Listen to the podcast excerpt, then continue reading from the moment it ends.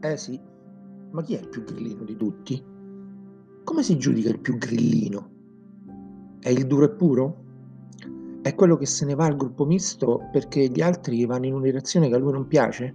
Ma col cavolo che si dimette, perché deve essere chiaro che lui mica è come quelli venduti che sono rimasti dentro al movimento. Lui no.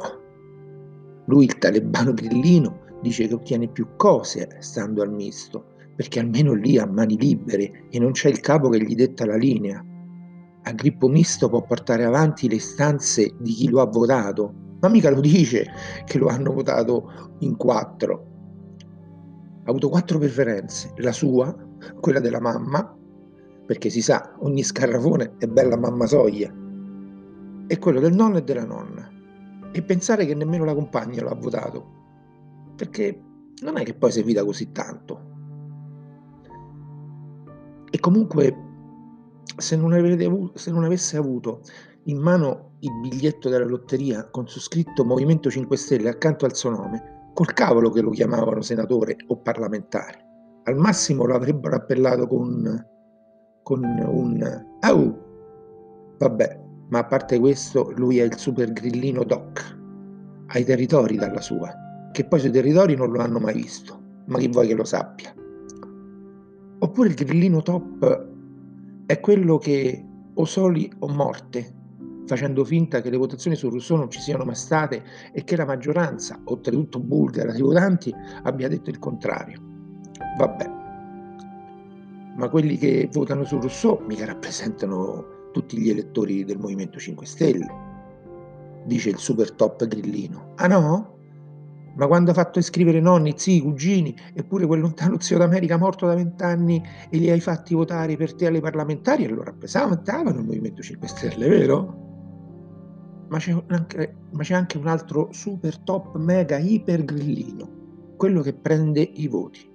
Tanti, tantissimi, ma tanti, tanti voti, eh? Quello che va direttamente dal ministro senza passare dal via, quello che entra in Parlamento come se fosse casa sua, roba che se ci provo io nemmeno l'usciere mi rivolge la parola. Ma, ma per lui uno vale uno e siamo tutti sullo stesso piano. A voglia, come no? quello che va a tutte le riunioni e che ha diritto di parola ovunque, perché si sa che uno vale uno, ma alcuni uno si vede che sono maiuscoli e altri minuscoli, alcuni valgono mille e altri poco più di zero, ma sempre unisono. Quello che o si fa come dico io, oppure il pallone è mio e ci gioco solo io quanti grillini super mega top over the best ho visto e sto vedendo in giro, tutti i detentori del sacro libro del grillino senza macchia e senza paura. E poi ci sono i finti grillini, i venduti, i poltronari, quelli che hanno rovinato il movimento, quelli che dovrebbero essere cacciati a calci nel sedere, che disonorano quelle 5 stelle, quelli che con fatica sottraendo il loro tempo alle famiglie, agli affetti, al lavoro, che a volte il lavoro lo hanno anche perso, quelli che si sono messi giù a lavorare, a cercare di capire quale fosse la differenza fra una mozione, un'interrogazione, un ordine del giorno, che hanno studiato atti delibere, che hanno chiesto, che, si, che sono stati derisi, scartati come caramelle nei consigli comunali da avversari esperti, che hanno collezionato epocali figure di merda ma che non si sono arresi, che hanno continuato, che non hanno mollato, che hanno partecipato a sedute consigliari fiume di 13, 14, 15 ore. Per un tozzo di pane, pensate che un gettone di presenza è di appena 37 euro netti, per i comuni più piccoli anche meno, molto meno, che se le dividi per 15 ore fanno 2, ore, e mezzo, 2, ore, 2 euro e mezzo l'ora. Ecco, questi sono i grillini da cacciare via, quelli che disonorano.